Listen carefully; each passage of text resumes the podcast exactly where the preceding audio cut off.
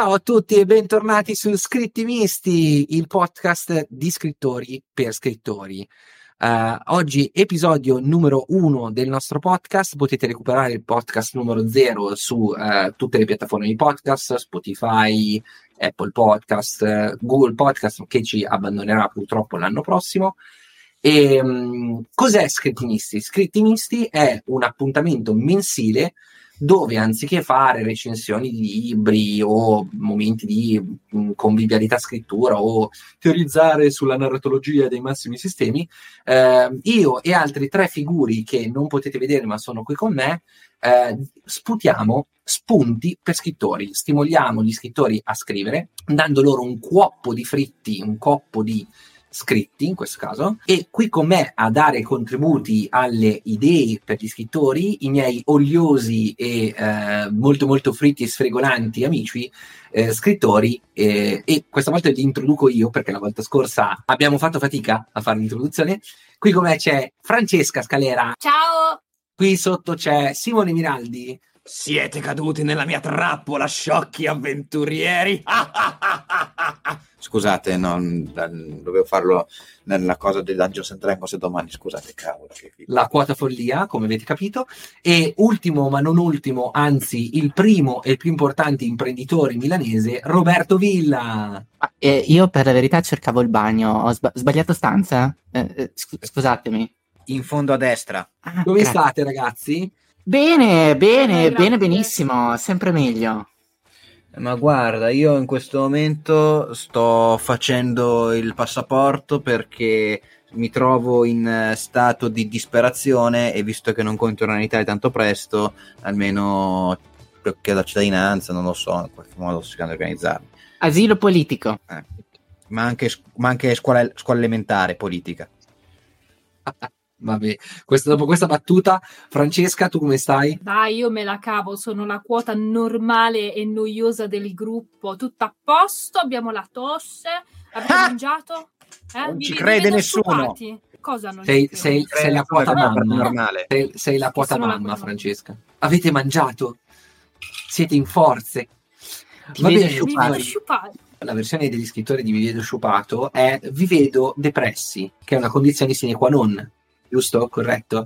Lo vedremo con i baci di Sperugina. Ora, se è la prima volta che sentite Scritti Misti, vi spieghiamo brevemente come funziona. Scritti Misti è diviso in rubriche macro e micro.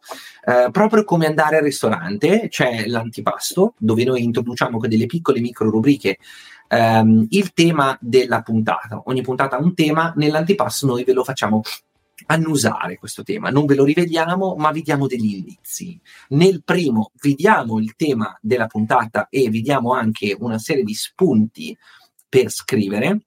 Nel secondo vi diamo degli spunti non basati sulle nostre idee, ma su idee esterne, quindi vi creiamo una carrellata di eh, libri, romanzi, eh, film, telefilm, videogame riferiti al tema della, della puntata del mese e poi chiudiamo con il dolce, dove ci sono i nostri baci di sperugina, il sorbetto per rinfrescare e addolcire un po' la situazione, la doggy bag, che è qualcosa che non siamo riusciti a mettere nella puntata, e lo sciottino, un libro che si può leggere nell'arco di un mese, addirittura anche in qualche settimana in meno. Oggi per la prima volta avremo anche la mazzacaffè al termine dopo i saluti, non andatevene, appena finito la parte dei saluti troverete la voce del buon virgulto Roberto Villa che leggerà un brano che lui ha scritto sulla base del prompt del mese precedente. Uh, vi ricordiamo che abbiamo un server Discord dove potete uh, venirci a trovare, uh, un server Discord che sta iniziando a essere un po' popolato finalmente e dove potete postare i vostri scritti legati al prompt del mese. Ogni mese ne sceglieremo uno e lo leggeremo a calce del nostro podcast. Signori, siamo pronti per partire con l'episodio numero uno? Sì. Sì. E allora? Ma proviamo. Partiamo.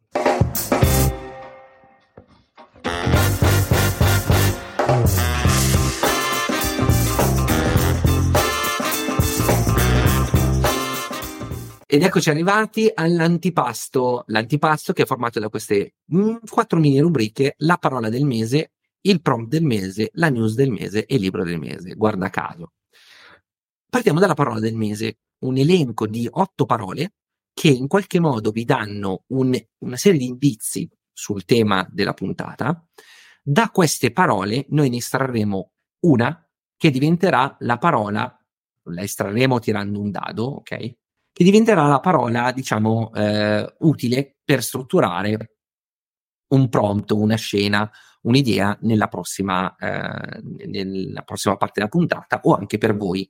Eh, sul nostro server Discord infatti trovate due canali, uno chiamato Parola del Mese e uno chiamato Prompt de- del Mese, eh, per stimolarvi alla scrittura. Potete scegliere uno dei due o entrambi. Se fate il racconto sulla parola del mese dovete usare solo la parola in, nel modo più libero che potete, che volete. Eh, se invece fate eh, il prompt del mese eh, dovete invece eh, strutturarlo attorno al prompt.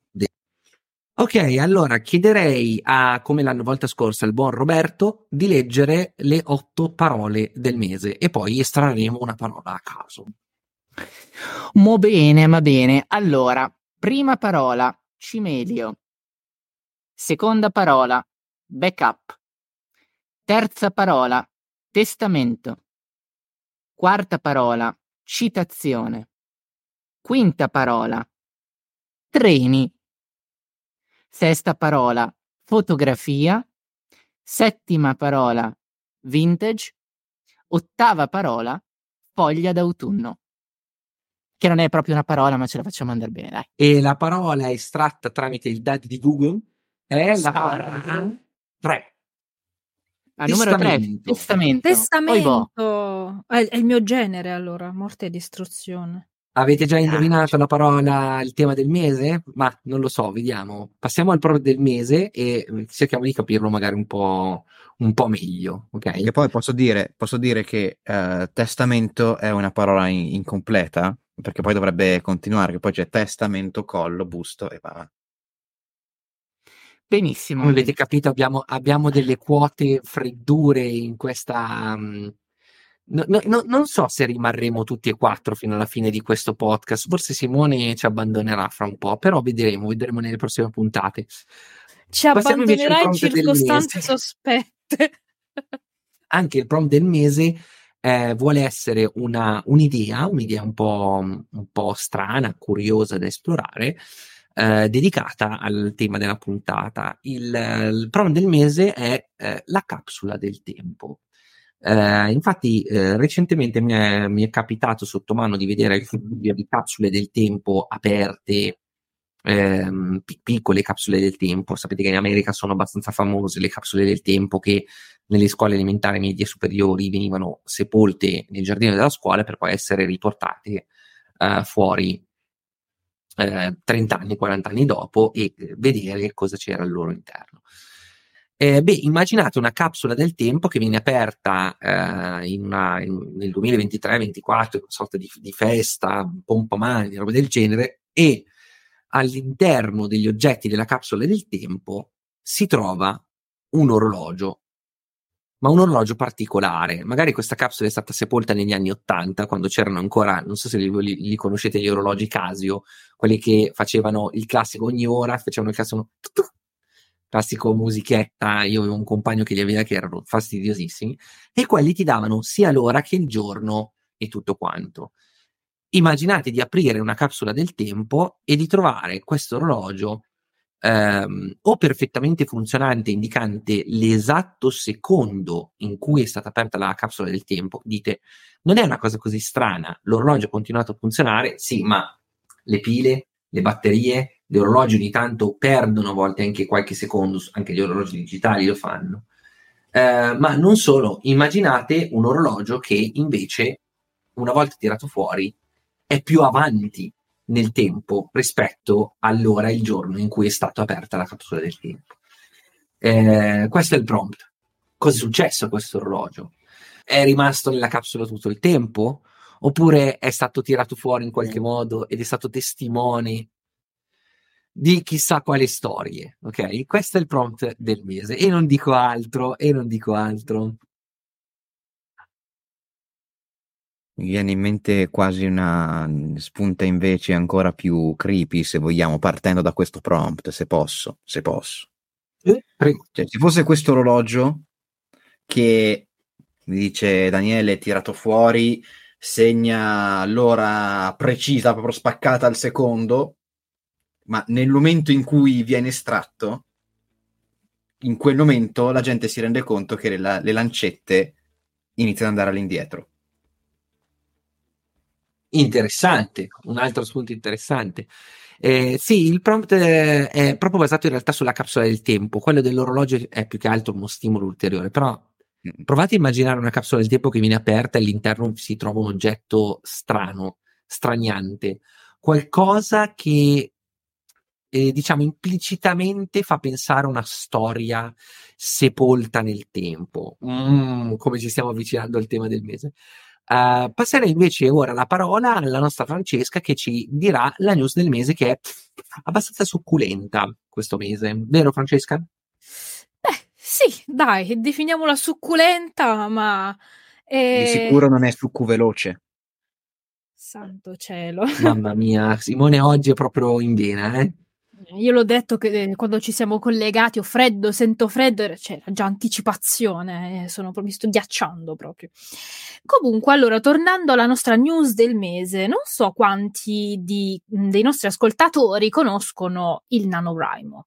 National Writing uh, November Month, va bene quello che è, questa sfida di, di, scrittura che ti impone di riuscire a scrivere 50.000 parole uh, entro il mese di novembre, no?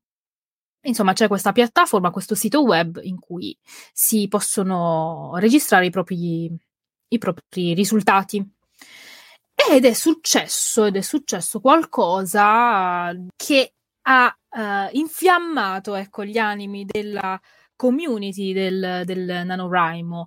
Perché? Perché ve lo diremo in un fuori menu, in un fuori menu che verrà postato eh, i primi di dicembre, perché noi, noi, vogliamo essere sul pezzo, vogliamo essere ben informati e volevamo attendere che il NanoVrimo si concludesse per riuscire a, a ottenere, a, pre- a, prendere un po' tutte le informazioni che ci servono, però, però è una news succulenta, è una news importante e anche, direi, piuttosto seria da non sottovalutare, Dani. Sei d'accordo? Sì, sì, Cosa facciamo? Svegliamo perché... qualcosina?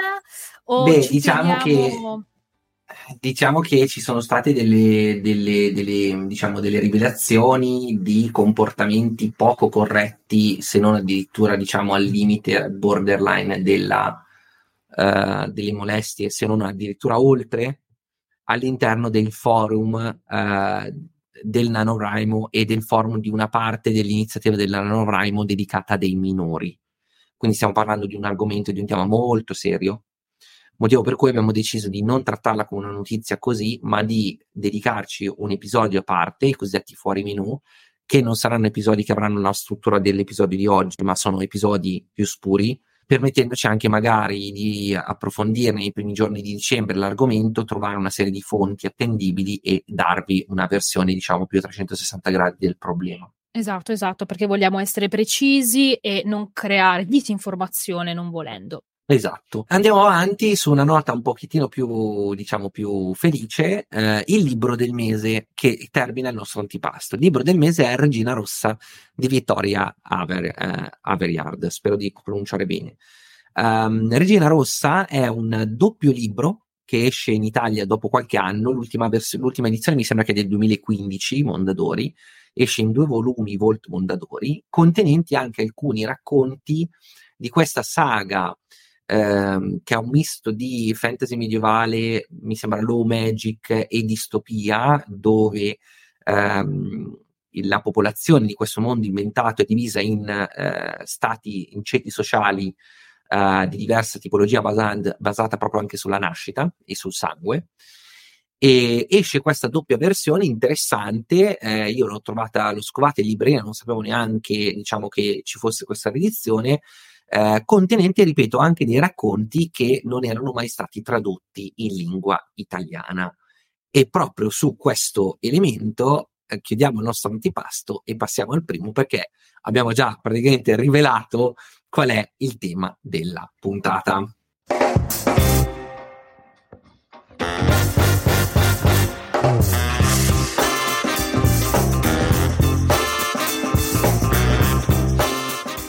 Ed eccoci tornati con il nostro primo piatto, il piatto forte, eh, dove introduciamo il tema e iniziamo a stimolare la discussione. Roberto, vuoi annunciare tu il tema e l'argomento di questo episodio? No, scherzo, sì, lo faccio io, va bene. Il tema, l'argomento di, di, questo, di questo podcast, questa puntata, anzi non di tutto il podcast, per carità di Dio, è rulla di tamburi, rullati i tamburi. Meraviglioso, i prodigi della tecnica. Racconti perduti. Olè! Incredibile, E incredibile. attenzione, nota bene, solo quelli perduti, non quelli divisoduti, non quelli più duti, non quelli meno Oh duti. mio Dio, oh mio Dio, uccidetemi. Perfetto. dovremmo fare un canale Discord, un canale Discord per raccogliere le GIF eh, di reazione del nostro pubblico alle freddure di Simone e fargli votare la freddura migliore o peggiore. Ecco. Racconti perduti. Vai, vai. Eh, per questa puntata abbiamo deciso di fare una cosa un po' particolare, perché di solito nel primo episodio e nei episodi più successivi avremo la scena impromptu, quindi prenderemo il tema dell'argomento del mese e o la parola del mese o il prompt del mese per farci una scena improvvisata, di- vi diremo come cosa scriveremmo noi e poi faremmo, leggeremmo un brano di un libro pubblicato e ovviamente legato al tema e anche qua faremo se l'avessi scritto io, ok? Se l'avessi scritto io questo brano come l'avrei, l'avrei scritto. Per questa puntata invece abbiamo deciso di sommare le due rubriche e di fare una cosa un po' particolare.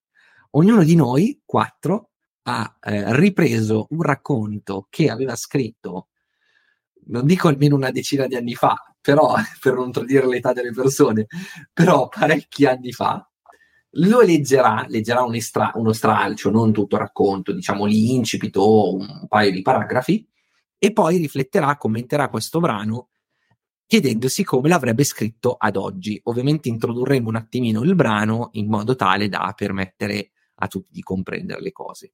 Se volete, parto io così eh, vi do un attimo l'esempio di eh, come questa parte della rubrica dovrebbe, dovrebbe andare. Siamo? Siete d'accordo? Vada, Vadi, vada. contesta, vadi. chissà che cosa salterà fuori da questa, da questa rubrica.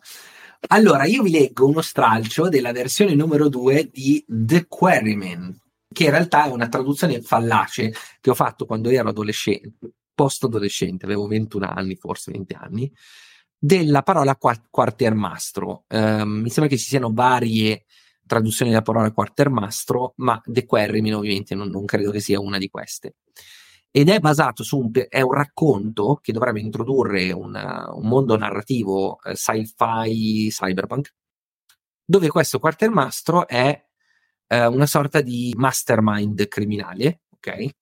Racconto ambientato in casa sua ehm, ed è il tentativo di omicidio del Quarryman, non vi sto spoilerando niente, sarebbe stato proprio la, la quarta di copertina del racconto, un racconto lungo, ok? nella sua prima versione sono eh, 12 pagine, ma è un terzo del, del- del racconto programmato. È un tentativo di assassinio e la scoperta che The Quarryman, questo quartiermastro, ha un segreto importante, che poi se volete ve lo spoilerò. Vi leggo le primi, i primi due o tre paragrafi. C'era un intruso tra i suoi pensieri, così come in casa sua. Sospeso un attimo ogni pensiero fece incetta del silenzio alle sue spalle. Aveva fumato una sigaretta. La guardò consumarsi in bilico sull'incavo del posacenere. Il fumo che saliva verso il soffitto sfilava oltre quell'angolo di luce ritagliato dalla lampada da scrivania. Un asse del pavimento scricchiolò e lui fu sicuro di aver fumato l'ultima sigaretta. Non si sentiva più un re. Avrebbe detto sono condannato nel vedere il suo assassino, ma non era la giusta battuta. Eckler non aveva assi nella manica. Il revolver nel primo cassetto della scrivania era scarica dal 2996. In pratica dal primo giorno in cui poteva dire di possedere un'arma. Sulla sua scrivania, di fronte a sé, stava il suo bel discorso. L'avrebbe pronunciato se fosse sopravvissuto il giorno dopo, alle matricole. Di certo non poteva usarlo per difendersi dai suoi aggressori. Gli si fecero spazio nella mente, battute sulla noiosità dei suoi discorsi. Tantissime battute, una per ogni assassino. Sì, erano in casa gli assassini dei suoi pensieri. Avrebbero riempito la sua casa di urla e di grida. Avrebbero gettato stoviglie posate nel lavandino, avrebbero gozzovigliato del cibo e del suo frigo. Gli sarebbe venuto il mal di testa. non erano ladri di gioielli, erano assassini per volontà regia e lui era la pedina quel giorno. Ogni volta che arrivavano, la parte vivibile della sua casa si riduceva allo studio. Forse il materasso non lo toccava dal 2196, cioè da quando si era trasferito a New York. Preferiva il divano, quello impulciato, a fianco della scrivania. E il silenzio che state ascoltando in questo momento è quello dei miei colleghi che riflettono sulla schifezza che ho appena letto. Menzogne. No, sì, cioè in realtà mm, prima di fare un commento su questo testo vorrei un parere dal mio avvocato eh, e siccome qui parliamo di frutti dell'immaginazione anche un parere dal mio avvocato, ma questo è un altro discorso. Ok, dopo queste freddure, io direi che il mio brano è improvvisamente diventato un 5 stelle eh, su una scala da 1 a 5. Okay? Ha battuto Vedi? le freddure. Vedi? Cosa- io, io- io miglioro le cose con la mia sola presenza, tanto faccio schifo. Dovete chiamarmi quando andate a vedere i film eh, di schifo, quando andate a vedere le cose, quando leggete i libri, quando scrivete il vostro... Chiamatemi, ci mette un paio di battute e vedi come il vostro libro in confronto... Pem! E la lira si impenna! Perché quando facciamo noi le call questa cosa non funziona? Dici che non funziona? No, no, non lo funziona, st- non funziona. Provato, comprovato. Per chi se lo stesse chiedendo, eh, per call ci riferiamo al fatto che ognuno di noi aiuta gli altri scrittori della nostra piccola combricola a eh, scervellarsi sui problemi dei propri romanzi. E una- una- un tratto peculiare delle call con Simone che, come fa freddure nel podcast, le fa durante le call. Eh, tra l'altro, in futuro organizzeremo delle sessioni di scrittura collettiva proprio sul Discord, quindi se volete partecipare. Passo al come volete, l'avrei. potete anche non dirmi quando sono, tale che io non... eh, se volete vi, vi do, vi do un elenco dei miei impegni così le fissate quando io non posso, così non ci sono io. Va bene, passo a dare un commento a questo brano che ho letto. Allora, io ho un, un- un rapporto con eh, il mio, il mio io del passato che scriveva queste ciofeche di amore ed odio, perché ci sono delle immagini che mi piacciono molto, che, che faccio fatica a capire come io li avessi tirate fuori. Per esempio, il, il fumo della sigaretta che sale verso il soffitto, eh, il ritaglio della lampada della scrivania. Però ovviamente è uno stile che non mi corrisponde più. Questo è uno stile influenzato molto dalle letture che facevo all'epoca di romanzi della letteratura internazionale, di romanzi. ehm, questo era anche un, un esperimento sulla creare un racconto su qualcosa che non sarebbe accaduto, no? E quindi c'è questa riflessione sul racconto che avrei detto, il, il discorso che avrei fatto nelle matricole il giorno dopo se fossi sopravvissuto, cose di questo tipo. Lo scrivessi oggi lo farei in prima persona, lo farei in prima persona perché una cosa importante di questo brano sono i pensieri. Questa riflessione sull'intruso dei suoi pensieri e gli intrusi in casa, ehm, in realtà nel racconto più finale ha un, un payback, nel senso ha un- una sorta di ritorno. Ehm, il, il quartiermastro ha infatti una, la capacità di splittare la propria mente in tante, tante porzioni e pensare contemporaneamente più cose. Quindi l'intruso nei suoi pensieri è proprio il fatto che mentre pensa a miliardi di cose come controllare l'intera economia mondiale, nel frattempo gli entrano anche in casa. E se posso farvi uno spoiler, spoiler 3, 2, 1, non che leggerete mai questo racconto, però lo spoiler è che in realtà il quartiermastro eh, nella propria casa, nella propria abitazione, ehm, possiede una serie di eh, suoi corpi clonati senza vita e tutte le volte che lui muore eh, ritorna in un altro di questi corpi, cioè i suoi pensieri vengono trasportati in un nuovo corpo. E quindi il pensiero è il motivo per cui io ho iniziato questo racconto con c'era un intruso tra i suoi pensieri era proprio per fare poi un payoff sul fatto che i suoi pensieri balzano da un corpo all'altro. Infatti gli assassini quando tentano di uccidere il quartiermastro devono far fuori tutti i suoi cloni eh, e non soltanto il quartiermastro che attualmente è vivo, vegeto, pensante. Sono cloni spenti, quindi non è che sono cloni che pensano, sono corpi senza vita tenuti, eh, diciamo, freschi, tra virgolette, da un piccolo marchingegno attaccato a questi corpi, in modo tale che nel caso in cui lui morisse a- abbia sempre un modo per ritornare e per eh, avere i suoi pensieri in un altro corpo. Posso dire una cosa? Niente. No, è molto interessante, però stavo notando, mi stavo riflettendo perché io sono quello folle del gruppo sul fatto che prima tu dicevi che comunque quarryman non significa quartiermastro. No, perché è la traduzione errata del, del termine. Sono andato a vedermi mentre tu leggevi cosa significa quarryman ed è eh, la parola che significa eh, operaio di una cava. Cioè, quello che non è... Quindi il tuo, il tuo quartiermastro, e comunque poi dici che è invischiato con l'economia mondiale così, è letteralmente un membro del Sacro Ordine dei Tagliapietre. Cioè, è chiaramente quello, cioè, quello dei Simpson, sì. è chiaramente quello. È Cre- cre- credo, cioè, adesso io non, non volevo fare una trilogia che fosse una riscrittura seria dei Simpson, Um, però se me la poni su un piatto d'argento, per carità, eh, se poi i miei iscritti possono anche prevedere il futuro come fanno i Simpson, beh, lì ho l'achievement proprio di guru spirituale, altro che guru di scrittura. Hai previsto il protocollo felice di Ricche Morti? Quello sì, però. Certo, certo, certo. Poi posso venderlo il corso, protocollo Fenice, no? Cioè, se... uh, va bene, mm, io ho fatto, quindi mi muto e tocca a voi. Ciao. Adesso mi espongo al pubblico ludibrio. Allora, il piccolo estratto che vado a leggere è da un progetto che avevo attivo cinque anni fa, che non è così tanti anni rispetto a quanto potrebbe sembrare, ma cinque anni fa non avevo ancora fatto nessun uh, corso serio di narratologia, di scrittura, di storytelling. Quindi, appunto, vedremo. Adesso andrò a leggere quello che era un prodotto del me che non sapeva niente di scrittura e non del me che adesso ne sa poco, ma almeno qualcosa sa. Eh, voleva essere un romanzo, sì, ero convinto che si potessero scrivere romanzi senza sapere nulla di tutte queste cose, lasciamo stare. E l'idea era il romanzo si sarebbe intitolato Il cadaverico Commodoro, per restare nell'ambito di personaggi inquietanti e particolari, e che si muoveva in questo mondo molto dark, quasi green dark potenzialmente, e e viveva questa avventura su questo mare pieno di mostri e di orrori cosmici. Vado a leggere. Questa è proprio la prima cosa che ho buttato giù. Non c'era luna quella sera. Soffiava una leggera brezza che portava la calda aria del mare nelle catapecchie del porto. Salivano al cielo canti e cori avvinazzati, mentre un'ombra camminava per le strade. Nessuno ci fece caso. Era un uomo come tanti altri, forse un po' goffo nel muoversi. Si copriva il viso sotto un cappuccio, ma non era poi una cosa strana da vedersi, in un borgo che era solito ospitare pirati. Il figura estrasse un orologio dal mantello. Era quasi giunta l'ora. Arrancando faticosamente per le strade, arrivò nella piazza del campanile.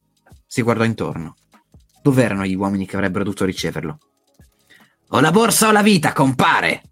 Esclamò una voce alle sue spalle, e l'uomo sentì sulla schiena l'inconfondibile puntura della lama di una spada appena appoggiata.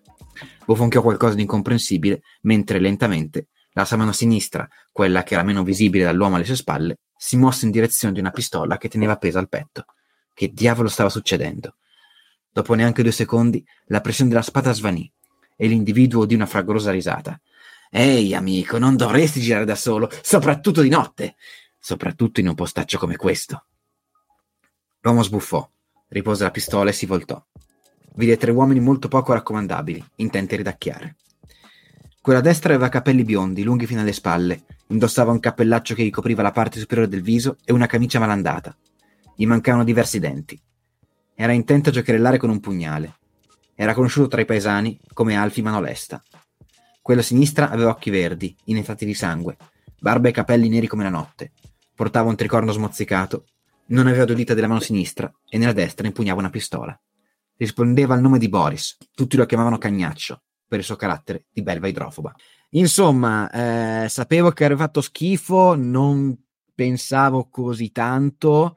E boh. Allora, primo commento che mi viene da dire, ma ci sono un sacco di occasioni di inserire sensazioni eh, olfattive che non ho minimamente colto prima cosa che viene in mente. Posso inserire, inserire l'odore della salsedine, l'odore di alcol molto e, lo, e, la puzza di sudore dei pirati che arrivano dietro, il fatto che, e poi altro errore, eh, utilizzo in maniera completamente erronea i verbi percettivi che potrei tranquillamente smaciullare con una eh, con un'accetta e però l'errore più grave chiaramente che ho fatto è un errore che va, va prima della scrittura. Il fatto che avevo delle vaghe idee sulla trama, ma niente di effettivamente buttato giù. Quindi la prima cosa che farei se un giorno riprenderò questo romanzo e l'ambientazione che c'era dietro, che quella era molto interessante, era buttare bene giù la trama, i personaggi, le cose prima di iniziare a scrivere. Ai tempi scrivevo alla valà che vai bene. Quindi sì, bastone, bastonate forti, ben date, ben applicate al me del passato. E boh, chi vuole andare adesso? La Francesca si vergogna, ovviamente, quindi toccherà andare a me. Va bene. poi tocca a lei, eh? Poi tocca a lei. Guardi che le, le, le, cartucce stanno finendo, eh? Prima o poi tocca a lei, per cui si prepari dobbiamo spiritualmente. In, dobbiamo chiudere in bruttezza, quindi è giusto che chiuda io. Beh, perché questa praticamente di leggere è come andare in camping con dei sovietici, una roulotte russa. Ottimo, allora eh, il eh, brano che, che, porto io fa parte di un antico eh, scritto eh, che risale al lontanissimo 2010-2011 eh, che feci in diciamo nel periodo in cui stavo preparando un esame di letteratura italiana del 300 e quindi fu eh, come dire influenzato un po', un po' troppo in alcuni aspetti eh, dalla, dalla, lettura della, della vita nuova di, di Dante. È un romanzo che ha un difetto principale perché non è un romanzo, nel senso che eh, manca sostanzialmente l'arco di trasformazione del personaggio, è di base un trolley problem di 100 pagine, eh, che non è il massimo probabilmente, ma va bene così. Eh, parso a leggere il preludio, neanche incipit, neanche eh, introduzione, no, preludio. Benissimo. 9 anni, 354 giorni, 16 ore, 41 minuti e 52 secondi dalla prima luce. Lui non l'aveva mai incontrato. Aveva conosciuto tanta gente, posata, pacata, ma lui. Gli avevano detto che era molto intelligente, affascinante, che aveva fatto tutto lui e se non ci fosse stato lui noi non saremmo dove siamo ora. Dovevamo ringraziarlo, lui. Se ne stava lì, nella sua foto appesa al muro, severo, imperioso, autoritario, e lui lo guardava. Lui, dico, la sua foto, con occhi pieni di ammirazione. Lo sapeva quel che voleva diventare da grande lo aveva deciso lui, nella sua immensa saggezza. A tutti veniva detto da lui quel che avrebbero fatto, ma non di persona. Un giorno, appena nati i propri pargoli, le coppie si avviavano al grande palazzo che si diceva avesse più di mille scalini prima di arrivare all'ingresso, più di mille porte prima di arrivare alla grande sala dove riceveva i suoi adorati figli e che aveva più di mille finestre che si affacciavano ognuna su una strada diversa, su una casa diversa, perché lui potesse vederli tutti, i suoi figli, sempre. Una volta ricevuti, lui chiudeva eh, le porte e nessuno più sapeva quel che avveniva al loro interno. Perché doveva essere un segreto, e perché dovesse essere un segreto, anche quello era un segreto. Soltanto, dopo qualche tempo, i genitori uscivano felici, radiosi, e, fra le mani, stringevano il destino della loro creatura. Così era andata anche per lui. Lo sapeva quel che voleva diventare da grande. Lo aveva deciso lui. E si chiude qui il preludio e mh, mm, sì, in effetti si chiude qui eh, e va bene così perché è sufficiente. E niente, allora, introduzione che, che parte con un, una datazione abbastanza criptica, in realtà la prima luce sarebbe la nascita, molto verosimilmente, ma eh, siccome dobbiamo fare gli intellettuali, mettiamo le cose in maniera estremamente convolute.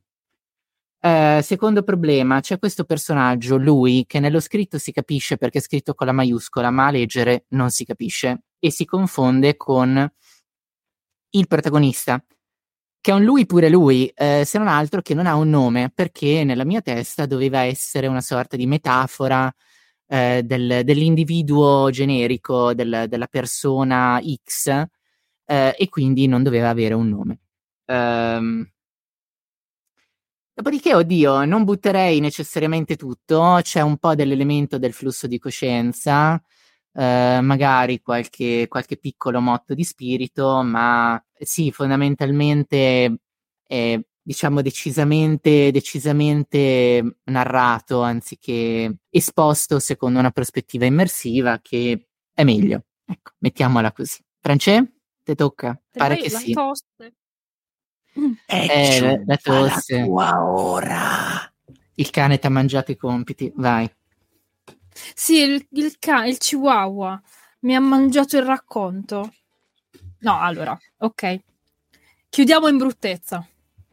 Allora, vado a leggere uh, questo pezzo di questo di quello che io credevo sarebbe stato un romanzo molto lungo, in realtà neanche un solo romanzo. Avevo come tutti gli scrittori quasi in erba e se, con conoscenza zero di narratologia, ehm, immaginavo la mia super mega trilogia rilegata in pelle di nano, ehm, spessa 870 pagine, eh, che avevo intitolato La racconta storie um, perché? Perché prendeva spunto da una saga abbastanza famosa di Christelle Dabol attraversa specchi, che è una saga che mi è piaciuta moltissimo e quindi sulla scia ho scritto la racconta storie.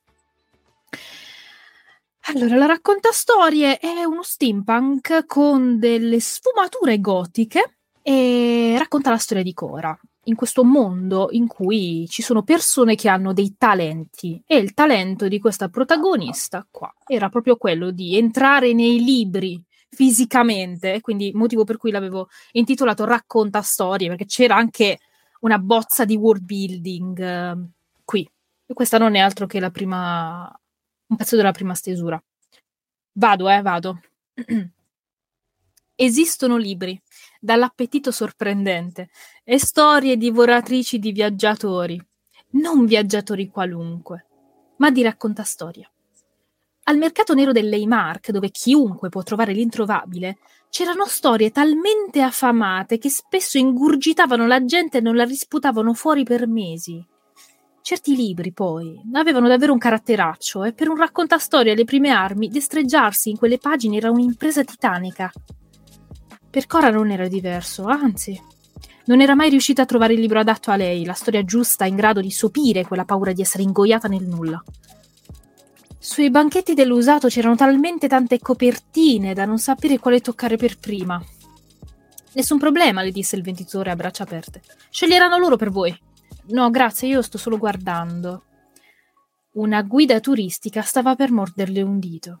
Cora si strinse nella mantella e tirò sulla sciarpa per coprirsi il naso. L'odore del mercato nero era dato da una mescolanza di fumo di fucina all'aperto, spezie d'oriente e pigmenti colorati. Ma c'era qualcosa di diverso nell'aria quella mattina. Non era solo il vento freddo del nord a gonfiare i tendoni a righe come palloni. Il cicaleccio dei compratori era basso e fitto, diverso dal solito guazzabuglio festoso dialettale al quale era abituata. La gente mormorava di un uomo avvistato al largo della costa, accompagnato da un ragazzo e da un cadavere in bianco. Mi fermo qui perché poi attacco con battute di, di dialogo e si protrae come avrete potuto notare e ascoltare, la voce narrante è molto è esterna, è quella di un narratore onnisciente, proprio perché avevo cominciato a scrivere questa storia sulla scia della Traversa Specchi e anche la Traversa Specchi aveva un attacco um, così molto, molto esterno. E devo dire, però, mia discolpa, che uh, è, un, è, una voce narrante che non mi disturba. Eh, sicuramente oggi non lo scriverei così. C'è, ci sono dei dettagli sensoriali, eh, ma, un accenno, per esempio, eh, l'odore che si sente di fucina, del mercato nero che, che puzza di fucina, di fumo, di spezie, pigmenti colorati, cioè di che, di che, che odorano i pigmenti colorati, vabbè. C'è una, un tentativo di dare qualche dettaglio sensoriale. C'è il, il cicaleccio de, della gente dialettale, insomma, c'è un minimo di, di vita nel, nell'ambiente. Diciamo che come immagine sì, ci sta, però uh, si, si, può fare molto, molto, ma molto meglio e sicuramente oggi scriverei una scena molto più, più attiva. Qui in pratica c'è il personaggio piantato nel, nella piazza del mercato e non si muove, è una narrazione ferma, cioè una scena ferma. In poche parole lo riscriverei, ragazzi. Lo riscriverei perché è, un, è uno stile, è un modo di scrivere che non mi rispecchia più. Non, non, riuscirei più a scrivere in questo modo, quindi non tratterei mai più uh, una scena in questo modo barbaro siete, siete, d'accordo? Ditemi qualcosa, perché altrimenti continuo a sparare a zero su, sul mio scritto. Va benissimo, va benissimo, anzi, pubblicato subito. Mondadori. Fantastico. Mayra, eh, Mayra, Mayra, eh, Barbara in barba un barbaro. Va bene, va bene, ma noi ci siamo, ci siamo, come dire, buttati per primi. Naturalmente io vi ricordo che abbiamo il nostro server Discord, quindi se volete esporci i vostri eh, primi cimenti nel, nella scrittura, i vostri racconti perduti, potete naturalmente inserirli e noi saremo lieti di eh, leggerli Ora, ecco, per questo mese tenete magari, rispetto al solito, questo che è un po' diverso, magari anche l'opzione di mandare sia il, il vecchio testo sia quello nuovo, così c'è modo anche di vedere le differenze tra cosa avete cambiato, cosa è rimasto. Eh, quindi tenete questa volta crepi l'avarizia dandoci due testi al prezzo di uno. Poi è lo stesso, eh, però. Incredibile. Signori e signore, pazzesco ma direi poi di proseguire con la prossima portata.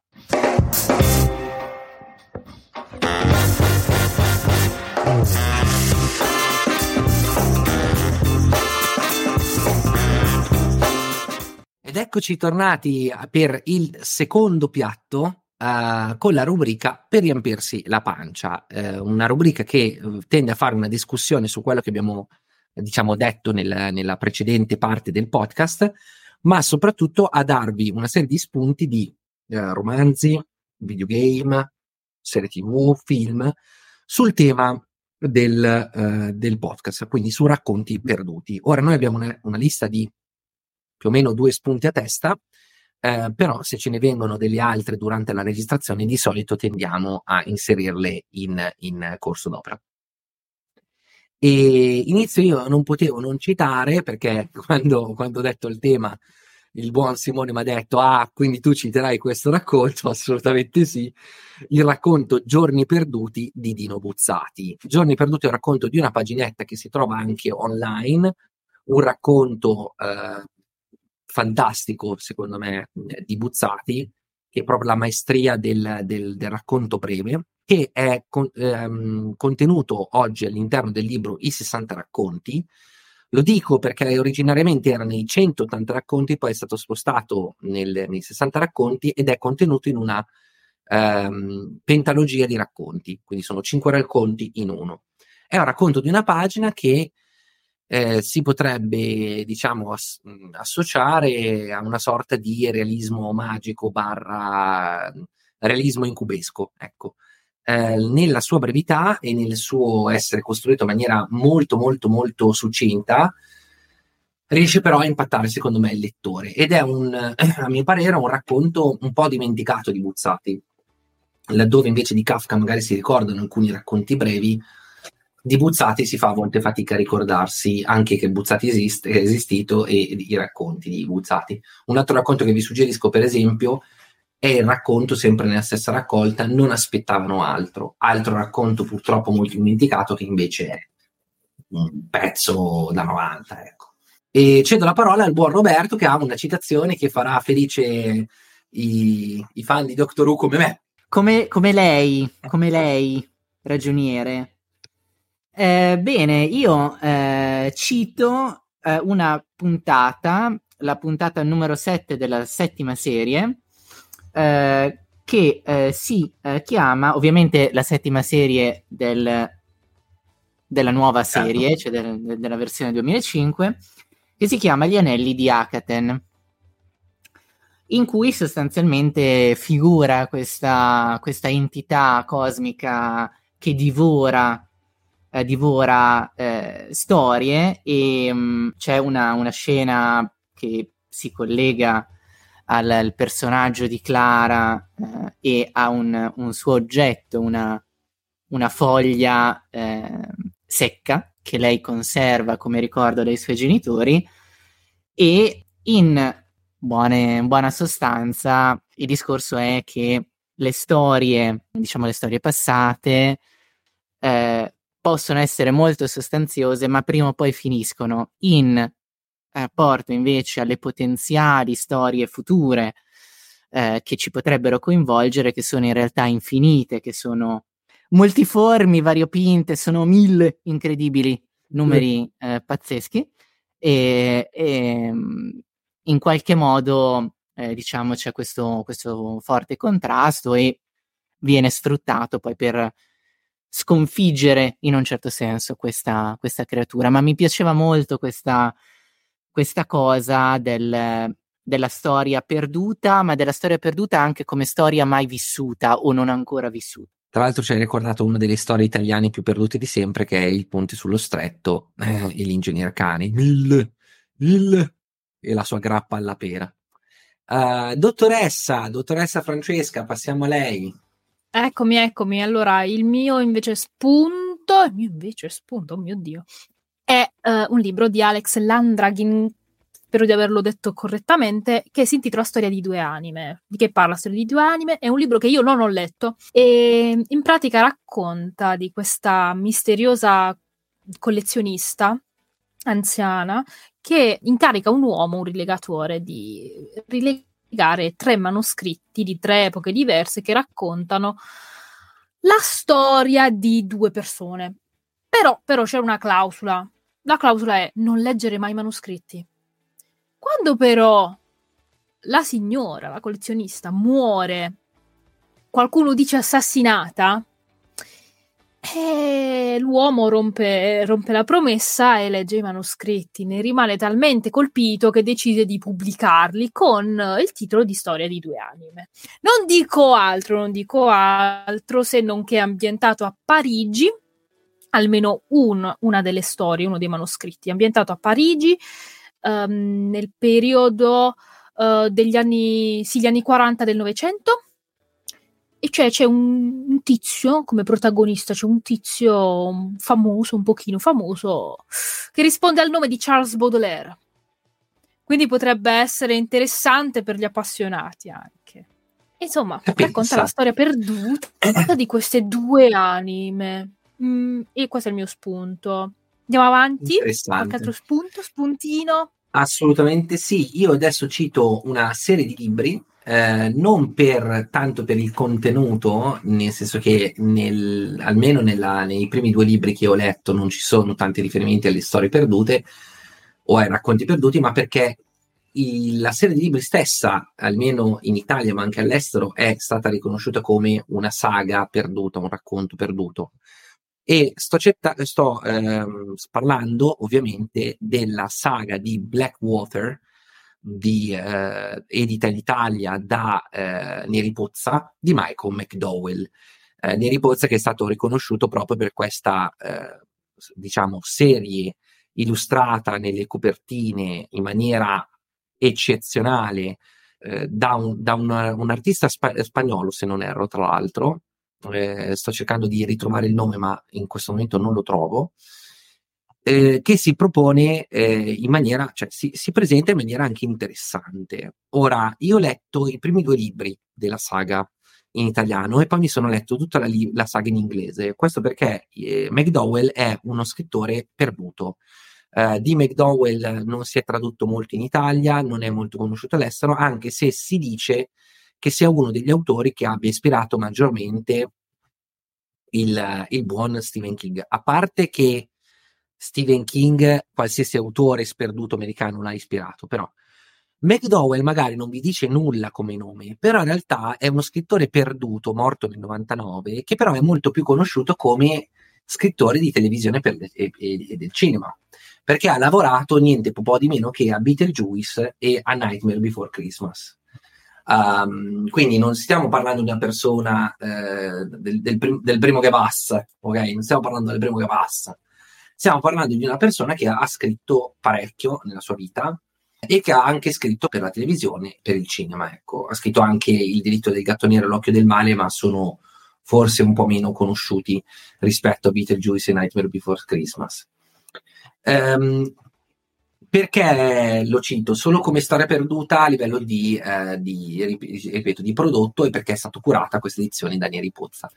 Eh, io ho letto i primi due, il primo mi è piaciuto veramente tanto, il secondo mi ha fatto capire che comunque McDowell è un, un, uno scrittore un po' dimenticato perché comunque anche quando ha scritto questi romanzi aveva uno stile già un po' troppo forse retro, uno stile molto incentrato su un raccontato pieno, che ti fa vivere un po' la storia, ma al contempo lascia un po', diciamo, l'amaro in bocca. Ci sono delle cose che non vengono affrontate nel romanzo che io avrei preferito che venissero raccontate. Ecco, forse questa è l'unica connessione che io posso dare a livello di contenuto con il concetto di racconti perduti. E passiamo a buon Roberto. Ma eh, io avrei un secondo possibile spunto eh, riguardo a un certo romanzo di un autore molto molto, molto famoso, Harper Lee, che si intitola To Kill a Mockingbird. E infatti, bird, bird, bird is the word. Ma a parte questo, in italiano lo conosciamo come il buio oltre la siepe. E nello specifico, lo spunto riguarda il personaggio di Boo Radley, eh, che mm, insomma è un personaggio molto, molto affascinante. Mi, mi colpì molto quando, quando lessi il romanzo a scuola, perché, perché è fondamentalmente malato e la sua malattia lo costringe a rimanere al chiuso. Eh, tant'è che su di lui poi eh, i bambini protagonisti della storia eh, ci, ci, raccontano su un po', un po' di storie, si, si, immaginano come mai, come non mai, e in un certo senso si può dire che la storia della persona, Boo Radley, in realtà non, non, sia mai stata vissuta in un certo senso. È una, una vita chiuso in uno spazio e chissà quante altre vite avrebbe potuto vivere, insomma. Bello spunto, eh, beh, molto profonda. Beh, beh, che riferimento, che riferimento. Eh, bene, bene. Mm, direi che ci manca un riferimento della buona Francesca e, e uno o due del, del, buon Simone. Fra, cos'hai per noi in serbo? Eh, adesso vi sorprendo, vi sorprendo perché? Perché è un fuori programma, un fuori lista. Qui nella lista io avevo come spunto, come consiglio Incart Cuore d'inchiostro, però al momento io non mi ricordo perché ho pensato a Cuore d'inchiostro perché più ci sto riflettendo più mi rendo conto che di perduto non c'è praticamente una ciabatta in quello spunto. Perciò, perciò stravolgiamo un attimino il listino e mi autocito e ve lo dico che verrà pubblicato sul sito di Scritti Misti un racconto scritto da me perduto. uh, che parla di uno scrittore non più scrittore che entra in possesso di un taccuino, una cosa strana, e che viene perseguitato dalle sue storie mai finite, dalle storie perdute. E mm, vi chiedo appunto di andare poi a leggere il racconto sul nostro sito. Mentre come spunto per soppiantare in cart, in realtà mi viene in mente le pagine della nostra vita.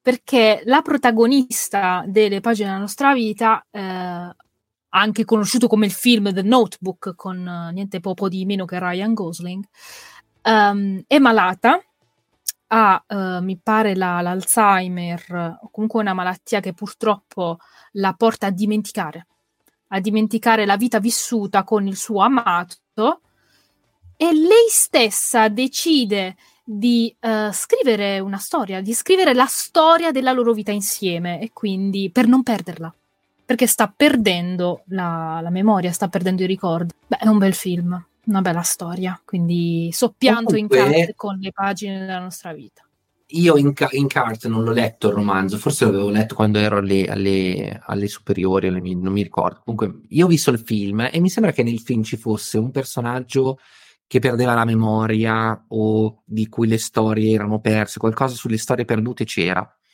E beh, questa, questa citazione rimarrà una storia perduta a sé stante. Eh, cioè, siamo comunque in tema. Siamo comunque in tema. Simone, Simone, Simone, manchi, manchi tu. Quali sono i tuoi spunti per uh, il secondo, eh, il, per riempirsi la pancia? Ma io di spunti porto in realtà tutta una grande categoria, di cui porto poi un titolo, ma porto poi anche tutto il, il resto come se fosse comunque un grande gourmet di, di, opere di cui ne esaminiamo una, poi eh, sono sicuro che molti anche nel pubblico avranno di che aggiungere titoli su titoli. Io in generale porto tutte quelle serie televisive, Netflix, in particolare Netflix, però anche Amazon Prime o qualsiasi Disney Plus o così, che dopo una prima stagione o prime, o prime stagioni particolarmente azzeccate che riescono comunque a scavarsi un posticino nel cuore del pubblico che quindi inizia a diventare anche un pochettino fremente di, di sapere cosa succederà, quali saranno i seguiti, le cose così vengono cancellate e quindi ciao cari, ciao cari, ciao cari. Quindi questo è appunto un archivio grosso di, di storie. Poi in realtà in realtà poi eh, in questo periodo storico siamo anche in un momento in cui delle opere vengono fatti remake, vengono fatti, eh, sì. vengono recuperate serie magari stata metà decenni prima, quindi boh, magari in futuro anche alcune opere che oggi ci salutano prematuramente verranno recuperate, però viene sempre un po' la mare in bocca e chiedersi se sarà comunque la stessa cosa. Eh. Beh, in effetti ci sono state delle serie in tv che nella, nella loro storia sono state interrotte e poi recuperate anni dopo e chiuse anni dopo, eh, o, o, è stato fatto un, una sorta di remake, Will e Grace per esempio. E volevo citare proprio a questo punto una querella che si sta creando in questi giorni attorno alle serie Netflix che ha citato il buon Simone che stanno chiudendo prima del previsto, citandovi questa storia di una serie TV mai realizzata, acquistata da Netflix per 55 milioni di dollari, che si chiama Conquest, scritta e girata dal regista di 47 Ronin, eh, Carl Rinsch, ehm, che ha convinto Netflix prima a sborsare 30, dollari, 30 milioni di dollari, poi altri 15 e poi altri 15 fino ad arrivare alla cifra di 55 milioni di dollari e Netflix non ha mai visto nemmeno un episodio. E si sta citando parecchio perché Netflix ha cancellato un bel po' di show dovuti allo sciopero degli sceneggiatori e allo sciopero degli attori, e però al contempo riesce a farsi sfuggire 55 milioni di dollari così eh, dalle mani, dandoli a un, a un regista che comunque sul, nel, suo, nel suo carnet di, di, di, prodotti aveva soltanto un film. Non è andato neanche troppo bene nelle sale, eh, perché 47 Roni non è andato benissimo. Eh, se posso, eh, io comunque volevo, cit- avevo fatto l'introduzione, poi volevo parlare però di una serie nello specifico, che è la serie di Tenebre Ossa, e appunto è stata eh. cancellata. E io dirò, non ho visto la serie, però io sono un fan del Grishaverse e di base io sono convinto, cioè, mi dispiace che la serie abbia floppato. A me la, il problema qual è? Che secondo me hanno sbagliato ad andare in ordine cronologico. Perché la cosa più bella di Grishaverse, che da dove ho iniziato io, fra l'altro, a seguire la storia, è Sei di Corvi, non Tenebre Ossa. Avessero iniziato a fare la serie Tenebre Ossa, a parte appunto, ho letto, visto che già hanno fatto nella serie Tenebre Ossa i personaggi di Sei Cori perché sono resi conto benissimo che erano la cosa migliore della saga, ok? Quindi hanno cambiato anche un po' la trama per farcela stare, onestamente a sto punto era più comodo, cioè era più intelligente partire da Sei di Corvi e poi fai Tenebre Ossa come un prequel. E è un po' problematica la questione perché l'altro motivo per cui il, probabilmente il serial è stato cancellato è anche che eh, ci sono stati dei cambiamenti, soprattutto nel fi- finale della seconda stagione, senza fare spoiler, apre ad uno scenario che nei libri non era mai stato trattato. E, ehm, e quindi eh, crea un, una, una sorta di completo stravolgimento della saga che comunque non aveva lasciato i fan ma, ma, in maniera malvagia, nel senso che la serie è stata vista solo che Netflix la, la, è stata vista per Netflix meno della prima e loro si aspettavano di farla di più. Cosa che in realtà nel mondo della serie televisiva è raro. Di solito le serie televisive per, perdono spettatori negli anni. Basta vedere Grey's Anatomy che partiva da 36 milioni di spettatori, adesso ne ha due o tre. Signori, andiamo verso il dolce? Cosa dite? Siete d'accordo? Però sì, io... un, un, giorno, eh. un, magari un fuori pasto così sul fenomeno del Grishaverse, a me non spiacerebbe farlo. Eh. Se, cioè, sono d'accordo, sono d'accordo. Io faccio, faccio, un'ammenda, una piccola correzione. Harper Lee ovviamente è un'autrice, non un autore. E io l'ho sì. chiamata autore, ma è un'autrice. Non volevo, non volevo interromperti quando l'hai detto, però ho detto poi magari poi mi sono dimenticato di questa cosa. Però sì, Harper Lee è un'autrice. Va bene, passiamo al dolce.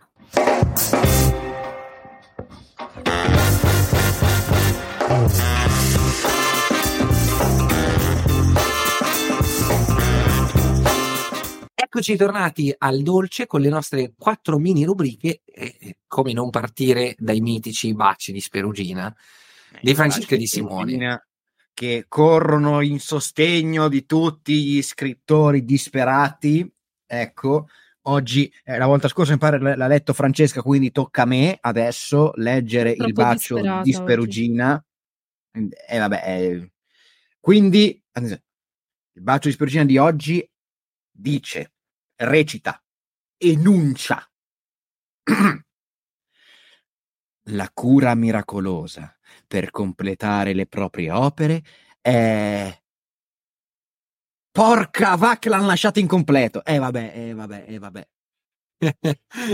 Me lo immagino fatta un editore, un editor, un grande scrittore, Stephen King, sei nel suo ufficio e Stephen inizia a dirti, sai, la cura miracolosa per completare le tue opere è, suona il telefono, scusa, devo rispondere. E, e, e tu dici, come? Cioè.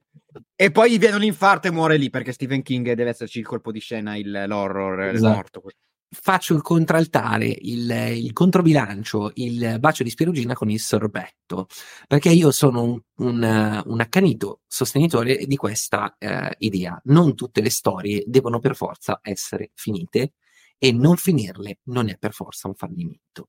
Io ho scritto molte storie nella mia vita che ho scritto solo per me, o che ho scritto per persone singole, o che ho scritto per farle leggere dopo che non ci sarò più perché alcune storie non le reputo, le, le, le ho scritte più, più, più, per me, per la mia necessità, con tutti gli errori del caso, e non ho bisogno di avere un giudizio su quelle storie, non tanto perché siano perfette, sono assolutamente imperfette magari, ma perché già solo l'atto di scriverle mi ha donato qualcosa di più dell'atto di farle leggere se non a me stesso e ai poche persone che conosco. Quindi non dovete per forza scrivere e finire di scrivere tutto e non dovete per forza di cose pubblicare co- quello che scrivete. A volte va bene anche scrivere solo per se stessi.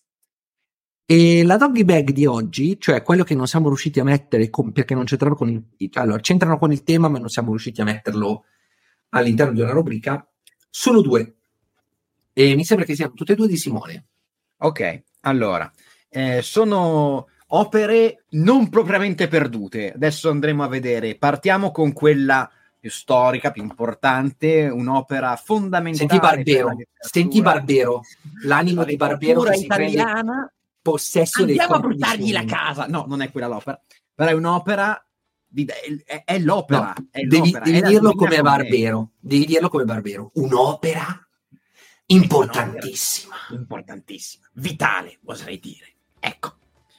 Ecco, questa è un'opera che parla comunque del viaggio attraverso l'inferno, tra i, i reietti, tra la feccia dell'umanità, poi il purgatorio, quindi quelle persone che sono salvate comunque, che soffrono, ma sono contente di soffrire, per concludersi poi nel paradiso. Nel paradiso dove ci sono invece i salvati. Ecco. Qual è il problema? Il problema è che Dante muore, muore fra l'altro subito dopo aver finito la sua opera comunque, eh, quindi proprio eh, 1321. Tra l'altro, se non avete capito, stiamo parlando della Divina Commedia. Mm, ecco. Bene. E il sommo poeta muore e quando muore mancano una dozzina di canti per finire il, eh, il paradiso. Panico. Subito ti ritrovi in piazza migliaia di persone armate. No, quello era un altro intervento di Barber. Però i re di Dante iniziano a cercare. Iniziano a, cercare disperatamente e a un certo punto la leggenda vuole che in sogno il sommo poeta sia apparso a uno dei suoi figli e gli abbia indicato una parete dietro la quale era conservato il manoscritto. Quindi, poi chiaramente gli storici potrebbero chiedersi come mai il poeta avrebbe nascosto i suoi appunti dietro una parete che hanno dovuto quindi abbattere per recuperare. Però comunque beh, il fatto è che quest'opera che poi ha creato tanto sia nell'immaginario che nella cultura del nostro bel paese ha rischiato di andare perso. Avete appena sentito Scritti Misti, un podcast di eh, Barbero. E... Oltre a questo, no, eh, la seconda storia, questa è abbastanza uh, nota in realtà, però comunque interessante. Sì. Toy Story 2. E fra l'altro, piccolo aneddoto personale, io sono cresciuto avendo visto il 2 prima dell'1. Quindi io non eh, me l'avate vedere nell'ordine sbagliato. Bambino pensavo che il 2 fosse quello prima. E cosa succede? Durante lo sviluppo di questo film, quando erano tipo ormai l'80-90% della lavorazione, quindi mancava veramente poco, c'è stato un grave problema tecnico negli studi della Pixar dove stavano producendo il film e da tutti i computer hanno cancellato tutta la, la lavorazione. E qui immaginate il panico che si è diffuso in ufficio. Dici, era uno dei progetti di punta, era una delle cose che dice oh, comunque cosa facciamo, cosa facciamo. Caso volesse che uno degli animatori si fosse portato a casa un computer per lavorare da casa, forse era in malattia o qualcosa del genere, e su quel computer era rimasto, perché non essendo connesso agli altri, era rimasto tutto, tutto, tutto il progetto. Immaginate quando lo ha detto che urla di giubilo sono salite al cielo. Da allora la Pixar ci fa certo. sempre i backup delle cose perché una volta ci va di, di fortuna, di fondoschiena, eh, però che non capiti di nuovo. Comunque, sono opere figli... chiaramente non perdute, nel senso che però quasi perdute, quasi perdute, dire perdute ritrovate. Quasi perduti. I figli di Dante dovevano sicuramente eh, giustificare un abuso edilizio, eh, io ve lo dico, sapevatelo. Beh, certo, c'era, c'era una c'era parete da battere, come facciamo? Visto che, eh, erano, visto che eh, i dodici canti del sommo poeta. Visto che erano figli di Dante, direi magari un abuso edilibabbo più che edilizio, però Madonna. Eh, dopo questa freddura parto con la penultima delle nostre rubriche, perché poi ci sarà la mazza caffè, cioè lo sciottino. Ogni mese io vi porto un libro corto da poter leggere nell'arco di un mese, ma anche un, un pomeriggio. Eh. E vi porto un libro d'eccezioni, in questo caso. Si tratta di La cosa di un altro mondo, o in inglese Who Goes There, di John Campbell, il libro da cui è stato tratto appunto il film La cosa eh, della, con la legge di Carpenter. Eh, il libro è del 1938, è un libro, è un, in realtà è un racconto lungo, un romanzo breve, racconto lungo, ed è stato eh, ripubblicato da Urania, ehm, eh, credo una decina di anni fa, qualche, qualche anno fa, anche in formato ebook. La cosa interessante di questa riedizione del 2022, addirittura l'anno scorso, è che all'interno del, del, dell'ebook, siccome il racconto è molto breve e quindi tendenzialmente dovevano in qualche modo rendere, giustificare magari il prezzo anche del, della copertina, hanno inserito un libro che si chiama, un racconto lungo, un po' più lungo della cosa, che si chiama Frozen Hell, Inferno di ghiaccio. Ebbene, Frozen Hell è il manoscritto originale di Campbell della cosa, rimasto sconosciuto e inedito per decenni e eh, riscoperto all'interno di un magazzino, mi sembra di New York, totalmente per caso. E Inferno di Ghiaccio ha una struttura completamente diversa dalla cosa perché espande molto di più il racconto dando retroscena proprio sull'alieno. Um, quindi se volete sapere la storia dell'alieno, la storia della cosa, anche se credo che la storia sia molto migliore nella sua versione originale, um, proprio perché si costruisce tutto questo gioco di sospetto, però se volete dare una letta anche al racconto originale, questo è il momento. Um, costa le, le buche, tra l'altro, costa solo 5, 5 euro. E questo è il nostro sciottino di questo mese. E siamo arrivati, al, arrivuti, siamo arrivati al momento dei saluti. No, ci siamo arrivati al momento dei salati. Eh, al momento dei salati, giusto? No, no, è il dolce. Dopo il dolce, lo sciottino, vuoi mangiare salato? Direi di no. Andiamo all'ammazza caffè, cioè il nostro buon Roberto ci leggerà un suo racconto che ha scritto sulla base del, ehm, del tema della puntata, del, della parola del, della puntata zero. Quindi, signori, grazie mille per essere stati ancora qui con me e, e, grazie a tutti voi che ci avete ascoltato.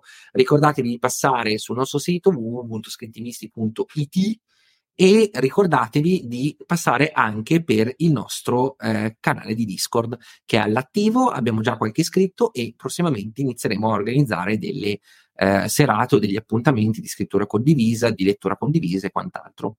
Ricordiamo che le puntate sono anche disponibili in venusiano e in marziano sul sito www.scrittimisti.it. Prossimamente in Klingon. Madonna santa.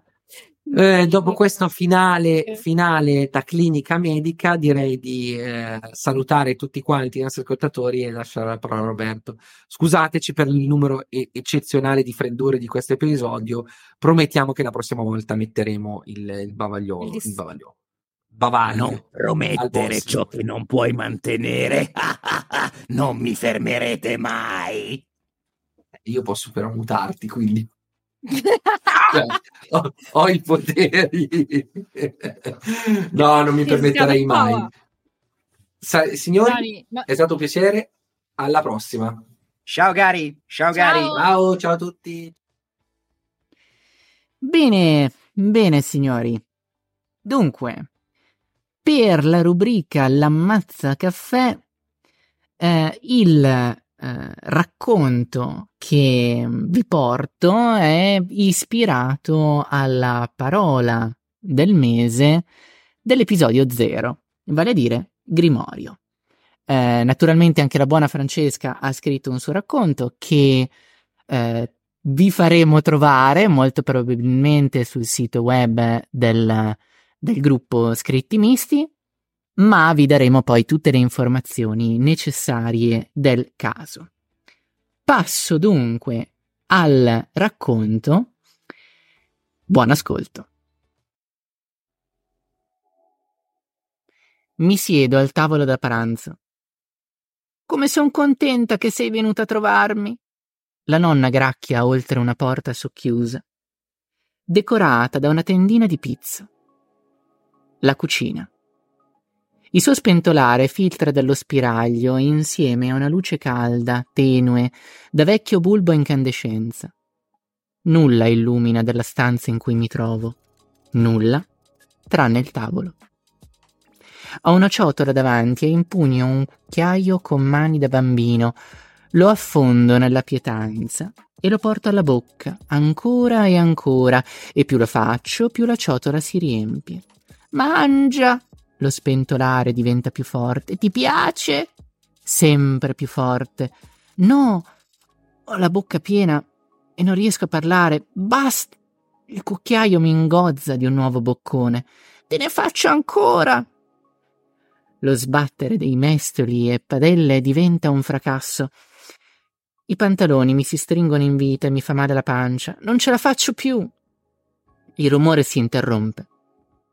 Un'ombra si staglia sulla tenda, sempre più vicina. Ha una crocchia e una ciotola in mano. Mangia, nonna! La porta cigola e l'ombra si allunga sul pavimento, Mangia che buono. Apro la bocca, voglio urlare, ma non esce alcun suono. Un cucchiaio si avvicina. No! Apro gli occhi sulla sagoma scura del lampadario di cristallo. La coperta mi avvolge calda. Sono a letto.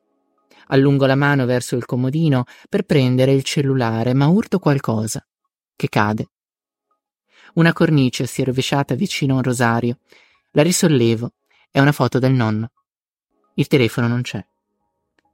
Attorno, addossate a ogni parete, pile di scatoloni e valigie. Dove l'ho messo? Uno spentolio rompe il silenzio. Pochi secondi. Smette. Rimango congelato ad ascoltare nel buio. Una persiana sbatte nel vento. Mi rilasso. Deve essere caduto qualcosa. Di nuovo lo spentolio, più forte. Diavolo, ma cosa c'è? Ho il ventre contratto e le dita dei piedi arricciate. Scosto la coperta. La stanza è gelida. Mi metto seduto e schiaccio l'interruttore. La luce non si accende. Di nuovo lo spentolio. Viene da basso. Che siano ladri. Scendo, non scendo. Del telefono nessuna traccia. Di giù dovrebbe esserci il telefono a rotella. Non l'ha mai cambiato. Se faccio piano, una porta sbatte. Non sono molto discreti. Mi alzo e sbircio fuori dalla stanza. Il ballatoio è deserto. Raggiungo le scale in punta di piedi. L'ingresso è intonso e così il tinello. Il tavolino col telefono dovrebbe essere vicino alla poltrona. Strizzo gli occhi. Vicino alla poltrona. La tavola è apparecchiata. Non ho mangiato qui ieri sera. Lo spentolio ricomincia alla mia sinistra, oltre una porta decorata da un'orrenda tendina di pizzo. Abbranco il primo soprammobile che mi capita a tiro. Un putto in ceramica. Bene, almeno servirà a qualcosa. Mi accosto allo stipite col putto sollevato e apro la porta di scatto. La stanza è vuota. Il rumore attira il mio sguardo verso l'angolo più nascosto.